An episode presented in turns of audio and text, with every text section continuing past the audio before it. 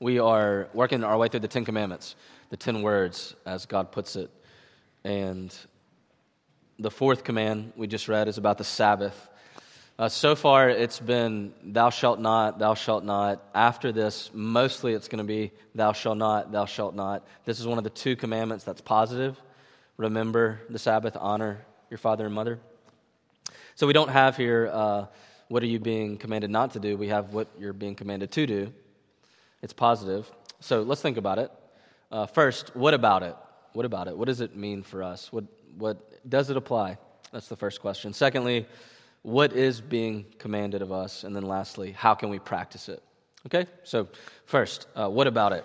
And by that I mean, is this for me? Is this for you? Is this commandment for us tonight to, to remember the Sabbath day? Uh, it's really clear what is being commanded here in verse 8 and following. Uh, he says, Remember the Sabbath day, keep it holy, set it apart. Six days you are to work, one day you are to rest. So there's a very clear six plus one principle. Six days you shall labor, one take off, the Sabbath. And the Sabbath day for ancient Israel is a Saturday, the end of the week. And so it's very obvious what God's telling them to do. Uh, keep it holy, uh, meaning make it distinct. Make sure you don't do anything else but rest on that one day. Now, is there a Sabbath day for the people of God? Are we tonight being commanded to remember the Sabbath day and keep it holy? So it's a simple question. It's a first things first kind of question. We've got to, we've got to address it. We have to, we have to answer it, right? Now, it's important to say first that Christians disagree about that. And they've always disagreed about it. From the very beginning, the second century forward, Christians have been in debate about this. And uh, we say, even the confession that we subscribe to here at St. Columba's says that not all things in the Bible are alike plain in its Old English, meaning not everything is, is as clear uh, as the gospel is. And so there's things, secondary things, that we all uh, debate about as Christians, and that's okay. That's the very first thing we have to say. Now, the answer tonight, uh, however, however, the answer is yes. so there's a debate, but the answer is yes. No, the, is this is the Sabbath for us? The answer is yes, I think, but but it's okay to disagree about that. And I want to say that um, even in that yes, even if and there will be people, some of you tonight will say, I'm not I'm not so sure about that, and that's okay and good. And but even if you say I'm not so sure, it's the answer is still basically yes. So let me say what I mean. Um, why? Okay, verse 8, he says, Remember the Sabbath day. Why does he say, not, he doesn't say keep it, but remember it? And the reason for that is because they're already practicing the Sabbath day. They've been practicing the Sabbath day ever since they left Egypt. They already know about it. This is not something they're learning, learning about for the first time. And that's because, at least, uh, well, the Sabbath goes back a long way. That's why. You know, the Sabbath goes all the way back to the beginning of human history, a beginning of time. Jesus, uh, Jesus, God, the Father, Son, and Spirit, on the seventh day, after creating the world in six days, rested, took Sabbath, kept Sabbath on the seventh day. And so they know about the Sabbath day. They remember it because they know that it goes all the way back to the beginning of the world when God took rest. It's a, it's a pre fall reality. Now, that teaches us a couple things. One, uh, you can't say then that the Sabbath, we can't say then that the Sabbath is a mere aspect of Old Testament judicial law under the kingdom of Israel. You can't say that. You can't merely say that because the Sabbath began at creation, way before Israel ever existed.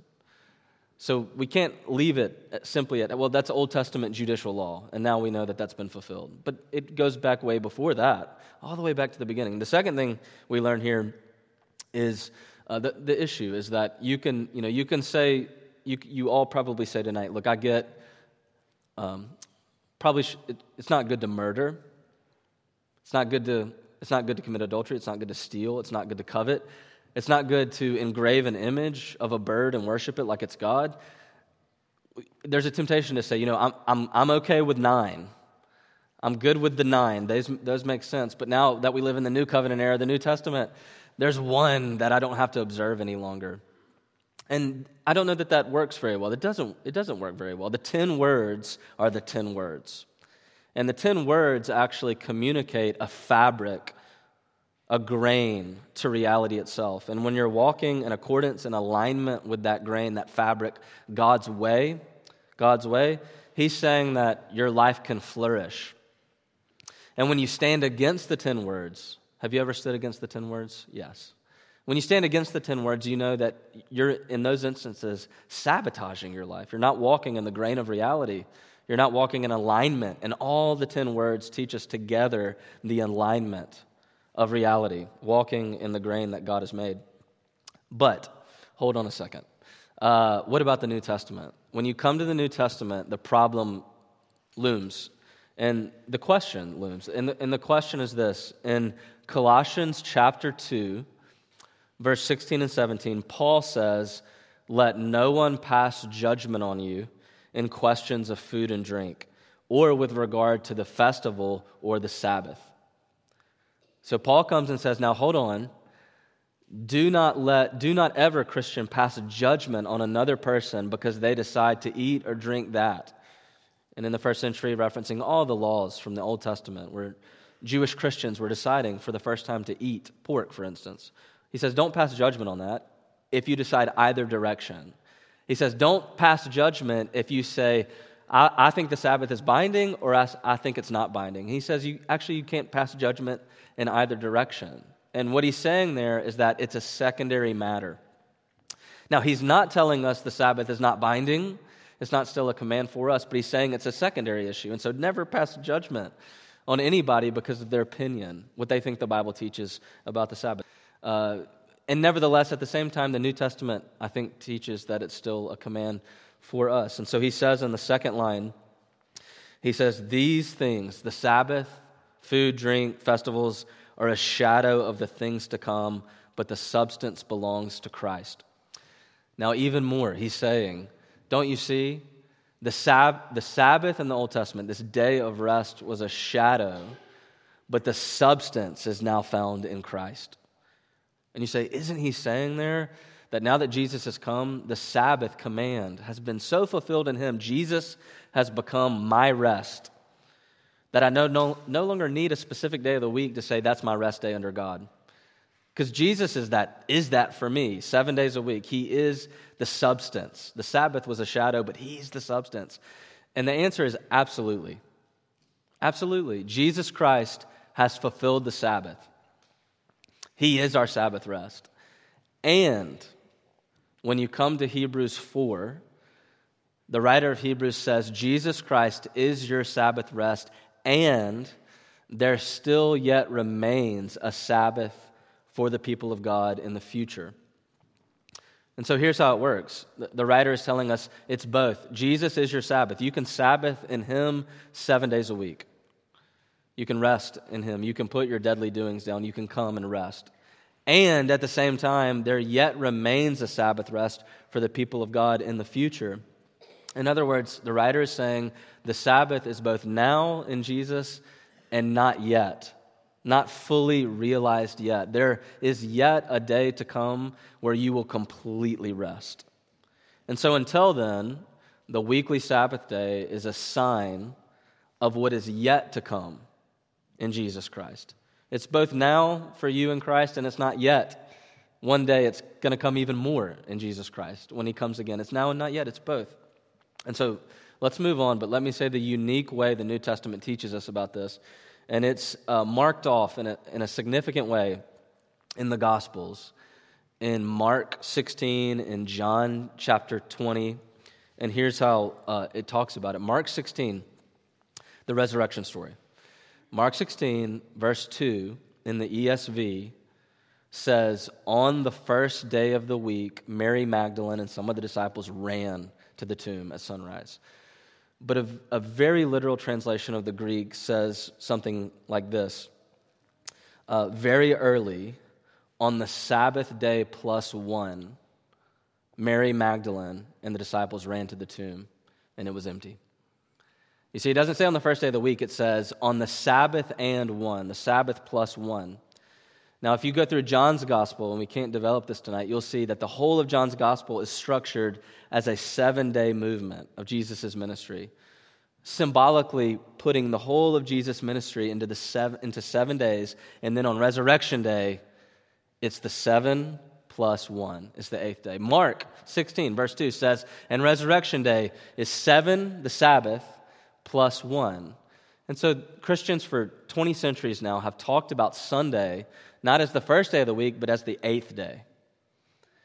And if all of creation happened in six plus one, seven days, what the writers are doing is saying it's as if history from creation to Jesus is one full cycle, one full week. But now that Jesus has risen from the dead, the eighth day of history has begun. The first day of new creation. You see, we had creation in seven days, and now the first day of new creation has begun, the eighth day. And that's why Christians started to worship on Sunday, the eighth day. And that's why Revelation 1:10 says the eighth day, Sunday, the first day, the eighth day, is the Lord's day. And so you can call it the Lord's Day, you can call it the Christian Sabbath. People have debated about that. You can do either one, but it's there. It's real. It's the eighth day. It's the Lord's Day. It's the day of resurrection, and it's the day of worship. Now, if you say then, two things, two lessons to take away from that. One, if, if you tonight say, I believe the Sabbath still exists for the people of God. It's, it's an obligation, it's a, it's a gift that God is calling me to. The eighth day, today, this Sunday, Resurrection Day, the Lord's Day. If you believe that, and your neighbor says, Actually, I think it's completely fulfilled in Jesus. And I don't know that there's a single obligatory day that we're to gather and worship. I think you, you could think about doing that in different ways. Then remember, remember Colossians 1, uh, Colossians 2, 16. It's a, Paul says, Do not judge. Do not judge your fellow believer for the theology they've developed, their opinion on this. He says it's a secondary matter. It's not, it's not, it's not something to, to question somebody's status as a believer about. Not at all. And if you think there's no way it's obligatory, then don't question the status of the believers who think it is. He says, actually, you can have, you can have peace and disagree, and, and that's okay. It's, it's, it's, a, it's a hard thing to look at and answer. Now, but the second thing is this, and we'll move on to the next point. The second thing is that here's what we all can say, no matter what you think about it it's, it's from the beginning. The Lord took Sabbath on the seventh day of creation. And that means at least we all have to agree that it's a wise thing to do. You know, why wouldn't you? Why wouldn't you observe the Sabbath? If the Lord did it, if people have been doing it for so long across human history, if you go to Blackwell's, uh, to Waterstones, you'll pick up productivity books, and you know what they'll say? They'll say, The ancient religions, Judaism, Christianity, understood that you need a Sabbath day. And they'll say, And we figured out that when we do scientific studies about it, you really do. It's wisdom. You see, it's built into the grain of life. And 40% of all the words of the Ten Commandments, 40% are dedicated to the Sabbath command. 40%. And if God gave 40% to this one thing, that it's probably, it's probably still real right? It, it's, it's a big deal in the list of the 10. Most of the words go to it. It's wisdom. It's wisdom. It's built in. You know, it's so built in to the fabric of reality, to flourishing, that we learn in the Old Testament that the land needed a Sabbath day. That every seven sets of seven, every 49 years, the 50th year was the year of Jubilee, where God said, Do not work the land. Give the land a Sabbath. Give debtors who have been put in prison and had their land taken away every seven years, release them. It's a Sabbath. You see, the Sabbath says that grace, grace is built right into the fabric of world history. Grace for the land, grace for the debtor, rest, grace for you every single week. Secondly, okay, let's get practical. What's being commanded? Um, okay, the way to see what's being commanded specifically is by looking at the, uh, the details here, the why. Why does he tell us to observe this? Now, we haven't looked at this yet in our series, but the Ten Commandments are listed in two places in the Old Testament, uh, here in Exodus 20, but also Deuteronomy chapter 5. And it's interesting, when you go to Deuteronomy 5, there's a different why for observing the Sabbath day. And in Deuteronomy 5, the reason that we're given is, is God says, You were slaves in Egypt, and I bore you on eagle's wings. Therefore, remember the Sabbath day. So, the reason that you're given in the second instance of the Ten Commandments is you were a slave, so you better rest on the seventh day. Um, in other words, he's talking about the original context, and he's saying, You were slaves, you Israelites were slaves for 400 years, and now I'm commanding you take a day off work. Because for 400 years, you worked seven days a week, all day long, morning till evening. And he's saying, And I'm telling you, you know, I, I got you out of Egypt, but I'm having to command you to get Egypt out of you. In other words, he's telling them this because they will and do throughout the whole Old Testament struggle to Sabbath because they want to work. And he's saying, I bore you on eagle's wings. I pulled you out of slavery. Stop running stop running back to Egypt. You know, you got, he's saying you've got, to, you've got to get the inner Pharaoh out of your heart. He, he's not your boss and master anymore, but for some reason you can't leave him behind. And so he's addressing in Deuteronomy 5 the problem of chronic busyness, the problem of overwork.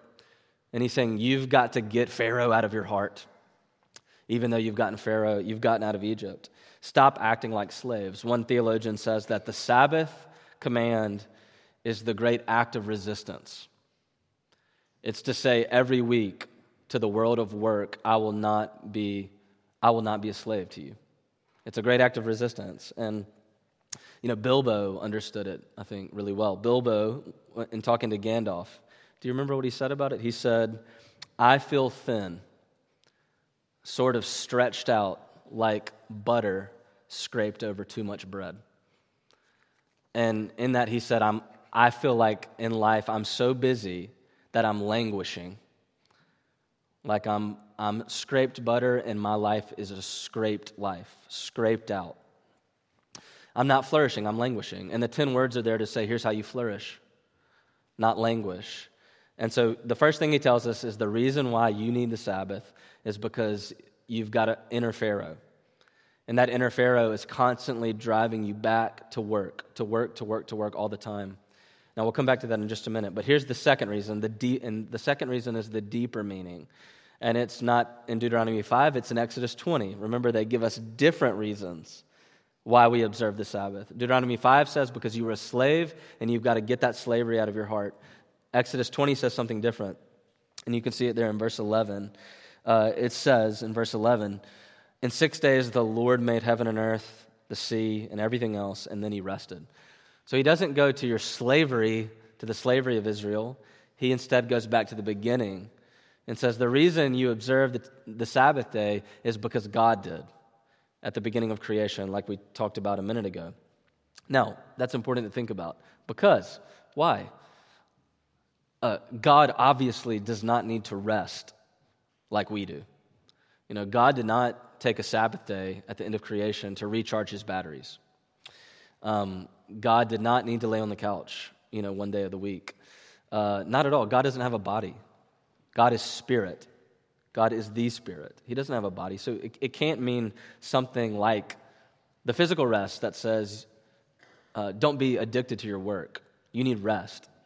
It can't mean that. God, God's Sabbath rest is not that. Instead, what is it? And here's what, here's what if you read across uh, the way people have interpreted this for years and years, it's basically something like this that God's Sabbath is his beholding the world that he made with delight. That he came down into what he made and he took joy. He took joy. He took joy in being in relationship with the people that he made.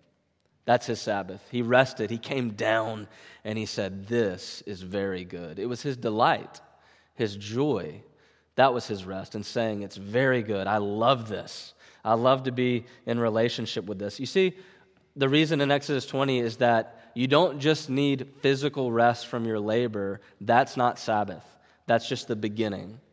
True Sabbath is to be like God. And that means that true Sabbath is interior rest, soul rest, the type of rest where you can say, I take delight. I have deep soul joy, like God did in the beginning. That's true Sabbath. Now, let's come back to Deuteronomy 5 for just a second and think about it then. Because you see, that deep rest applies to work rest, to rest from work. That's what we learn. It's not just about the physical, it's more than that. It's about the interior, it's about the soul. Uh, you know, De- Deuteronomy 5 says, Don't be a slave to your busyness because you were not made to be like that. You weren't made to be like that. And yes, that's a physical thing. Of course, you get fatigue. But more significantly, it's a soul thing. And here's what it means it says, it, it's like this it's, here's the principle. Uh, the, human, the human principle, we flourish when we realize that we do not stop our work when we're finished. That you don't wait to stop your work when your work is finished. Because there is a God, and his name is not Cory. His name is not your name. And that's good news. You don't stop your work when you're finished because it never will be. It never will be. He's saying you've got to commit to the Sabbath and take the day fully off so that you can teach your soul that you're not in control, that you are not God. It's about your soul more than about your body. It's about your body, but it goes way deeper than that. It's about learning that, that you're not in control. It's, it's the command lay your doings down in your soul, stop your control, lay down the need to work and perform in, in, in order to determine your value and your identity in life. Lay down the need to curate your identity on social, social media. Lay that down on a Sabbath day.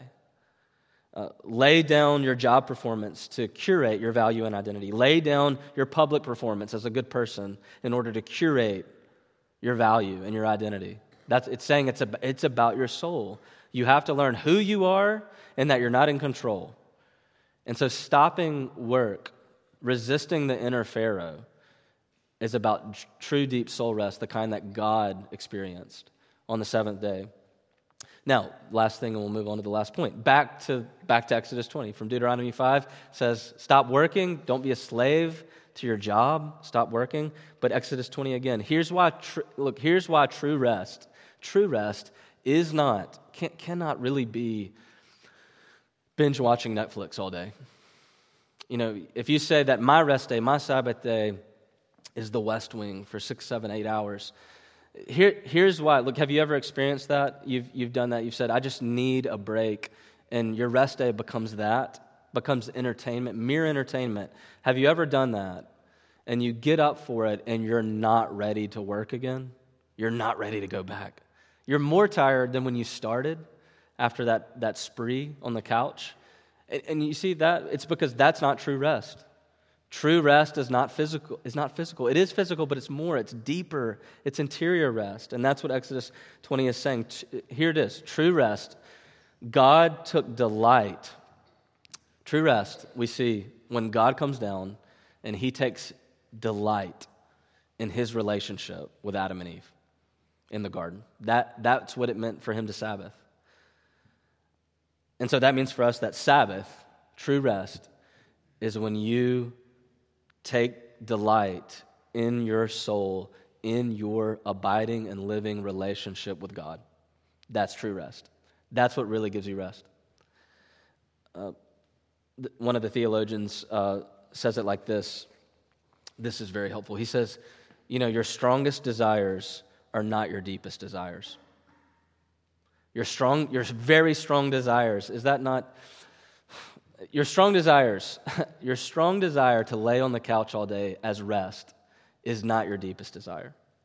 And sometimes you have to pass through, you have to see through your very strong desires, and you have so many to get to the deep desires.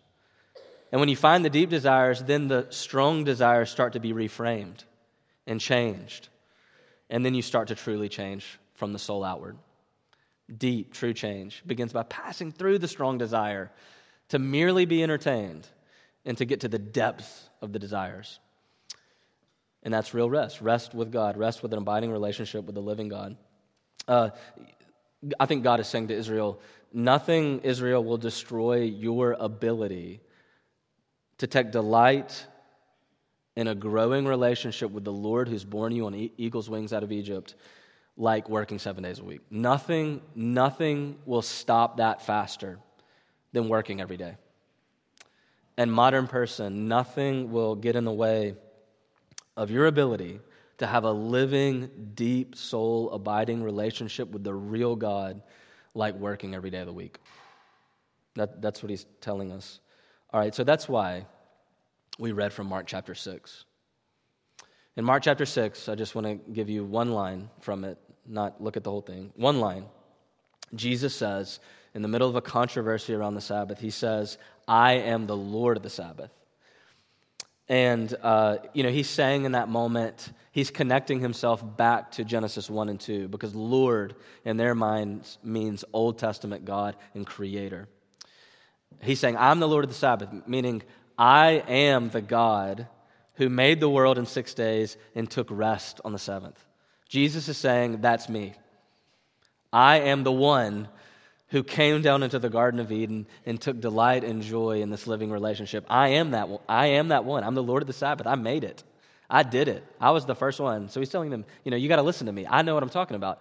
I know what you're supposed to do on the Sabbath day, Pharisee, because I'm the Lord. That's what he was telling them in that context. But you see, this is this is where you learn about true rest. It's the great paradox of the Gospels. The man, the man who came into the world and said, I am the one who made the Sabbath. I am the one who took utter delight in what I had made and said it's very good. I am the one who has so much joy, infinite joy, eternal joy, abiding joy, a Sabbath heart that we as human beings can never even fathom. That's Him. And in order to give you that, He became utterly restless.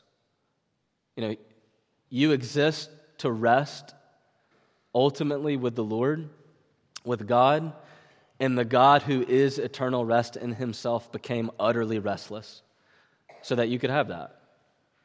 That's the great paradox of the Gospels. It's the horror and beauty of the cross. That the one who is the eternal Sabbath became the anti Sabbath. That he was hung upon that cursed tree for our restlessness for our inability to lose control, for our ability from the very beginning of time to say, You're not in control, God, I'm going to be. He, he, he became a slave because we can't get past our inner Pharaoh. He, he became ultimately impoverished and restless. He became the ultimate slave so that you could know true rest. The Lord of the Sabbath became the anti Sabbath so you could have it. And that's the great paradox of history. It's the paradox of the Gospels. It's where true rest comes from. You know, there's been so many uh, great teachers and philosophers. There's been so many great people, great in, the, in, in so many ways, that have started religions over the course of human history. But none of them, none of them ever said, Come to me, and I will give you forever rest. None of them ever said that. He's the only one. He's the only one. He's, none of them. None of them are like him. Are you weary? Are you heavy burdened by your doings, your performance at work, your performance in religion, your inability to get past your sins? Are you burdened and weary? He says, Come to me and rest. I'll give it to you. Jesus Christ is our eternal Sabbath. He is our rest. He is the true Sabbath. He is the place on the Sabbath day that we lay down our deadly doings and we rest. That means that justification leads to the Sabbath, leads us to the Sabbath. Now, lastly, very brief how do you do it? How do you practice Sabbath? Now, here's the interesting thing. Um, Sabbath is the only one of the 10 words uh, that's actually a discipline. So the rest of the 10 words are moral commandments, what not to do. Sabbath, the Sabbath command, is the only one that is an abiding spiritual discipline. And so, what we're being commanded here is to actually say, you've got to practice the Sabbath, to love the Sabbath, and you've got, and we all have to be constantly committing and learning to that discipline, the discipline of the Sabbath. In other words, the Sabbath exists to help you really believe that Jesus is your Sabbath. That's what it exists for. It's there to, to, work, to work something down into your heart. Uh, and so let me, let me just give you a couple quick things about it, and we'll be finished. A couple. That's kind of a lie. But uh, a, f- a few more than a couple, but they'll be fast. Don't worry. The pre modern church understood something that I think is really hard for us to see. In the pre modern church, um, all the way back to the second century, third century, uh, it's, it's largely an illiterate age. And so, in an illiterate age, so much of the Christian's growth in the Christian life was about the disciplines when they couldn't read. And so, practicing the Sabbath was a way that they experienced the gospel. Practicing the Lord's Supper was them seeing, tasting, touching the word of the gospel. And so that means that Sabbath is sort of like the Lord's Supper. The Lord's Supper is one of the capital S sacraments that Jesus has given us. We're about to do it. But some of the theologians of old have talked about how something like the Sabbath is like a lowercase s sacrament. You know, it's not one of these sacraments, but it's like that in that it teaches you physically, your physical body rests, but it's meant to show you that your soul can rest too. You know, it's a discipline that's really unique, kind of like the Lord's Supper. And so that's why I think Paul says these really uh, difficult things in the New Testament, like one, uh, he says, You are saved, and so rest in Jesus, and now work out your salvation with fear and trembling. You know, how could he say, you, you don't work to get your salvation, but work out your salvation? And I think what he's talking about there is he's saying, your salvation is in Jesus Christ alone. Rest. He is your Sabbath. And now go and work hard to believe that, to believe that all the way to the bottom of your soul. He's saying, take on the disciplines of the Christian life, work out your salvation.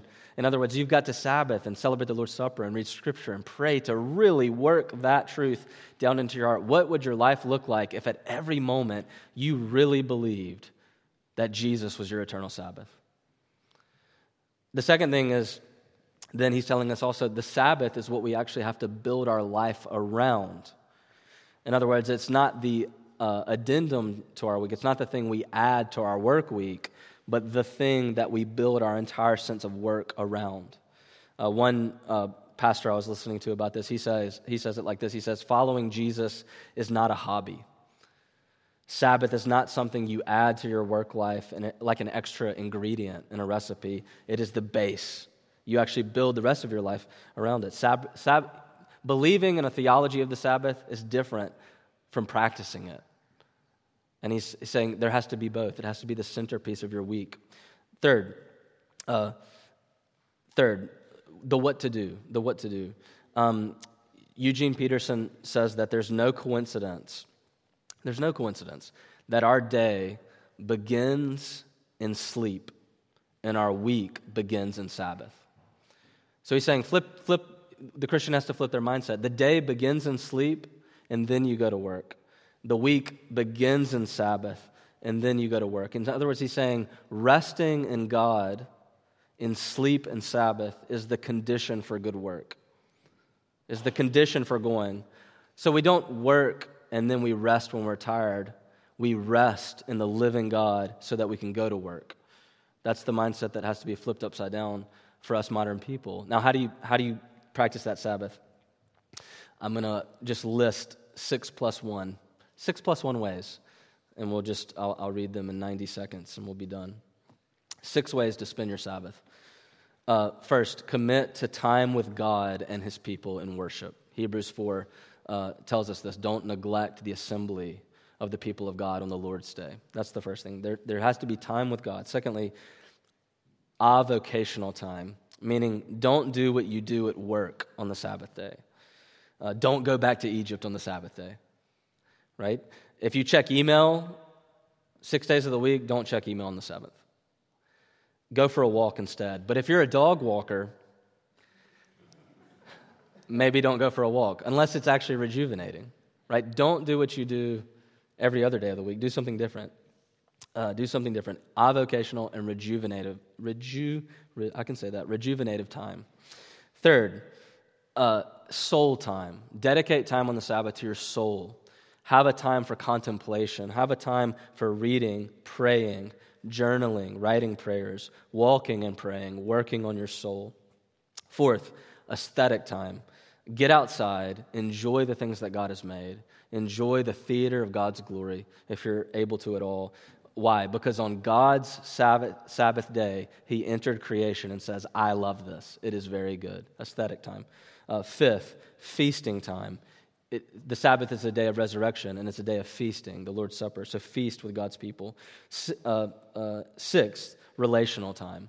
I think the Gospels teaches us, teach us to nurture relationships with people on the Sabbath day, close to you, in the church, and also with people in need that you see around you. Mercy, nurturing relationships.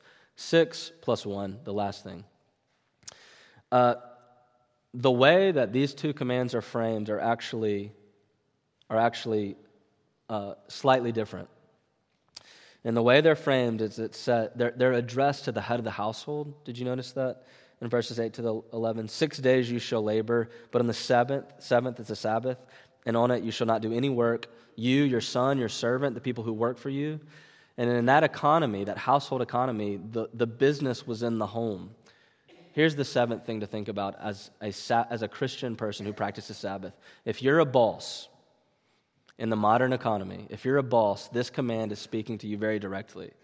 And it's saying if you have people under you in the workplace and you have the power, make sure, strive that you have a culture of Sabbath in your workplace.